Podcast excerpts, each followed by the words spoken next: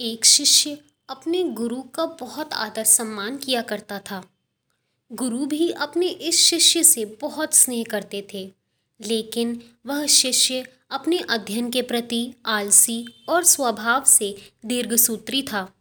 सदा सवा अध्याय से दूर भागने की कोशिश करता तथा आज के काम को कल के लिए छोड़ दिया करता था।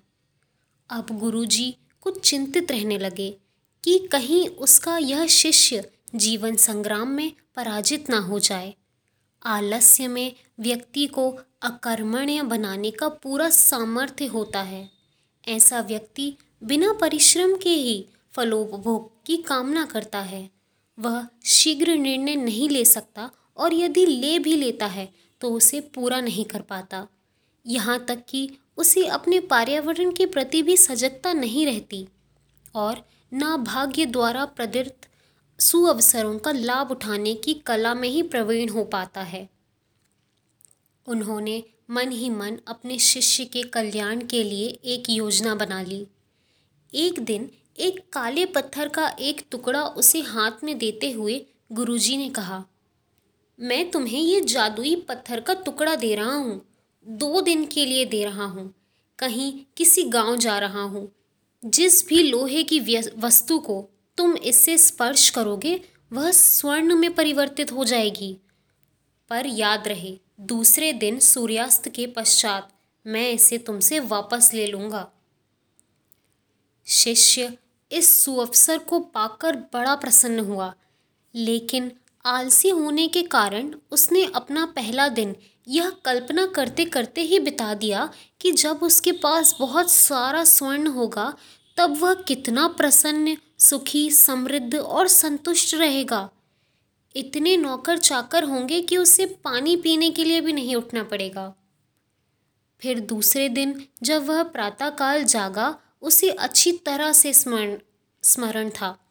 कि आज स्वर्ण पाने का दूसरा और अंतिम दिन है। उसने मन में पक्का विचार किया कि आज वह गुरुजी द्वारा दिए गए काले पत्थर का लाभ ज़रूर उठाएगा। उसने निश्चय किया कि वह बाज़ार से लोहे के बड़े बड़े सामान खरीद कर लाएगा और उन्हें स्वर्ण में परिवर्तित कर देगा। दिन बीत गया, पर वह किसी सोच में बैठा रहा कि अभी तो बहुत समय है। कभी भी बाज़ार जाकर सामान लेता आएगा। उसने सोचा कि अब तो दोपहर का भोजन करने के पश्चात ही सामान लेता आऊँगा।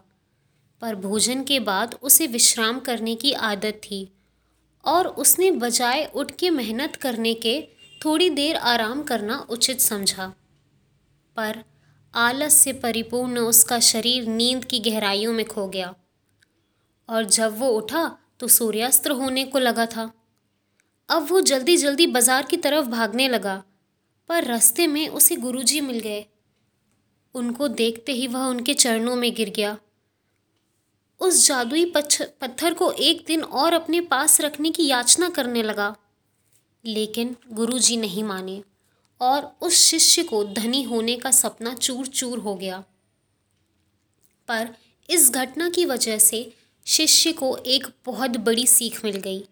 उसे अपने आलस्य पर पछतावा होने लगा और वो समझ गया कि आलस उसके जीवन के लिए एक अभिशाप है और उसने प्रण किया कि अब वो कभी भी काम से जी नहीं चुराएगा और एक कर्मठ, सजग, सक्रिय व्यक्ति बनकर दिखाएगा।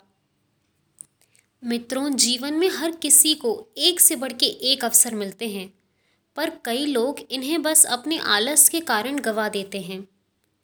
इसलिए मैं यही कहना चाहती हूँ कि यदि आप सफल, सुखी, भाग्यशाली, धनी अथवा महान बनना चाहते हैं तो आलस और दीर्घ सूत्रा को त्याग कर अपने अंदर विवेक, कष्ट साध्य श्रम, सतत जागरूकता जैसे गुणों को विकसित कीजिए। और जब कभी आपके मन में किसी आवश्यक काम को टालने का विचार आए तो स्वयं से एक प्रश्न ज़रूर कीजिए। आज ही क्यों नहीं?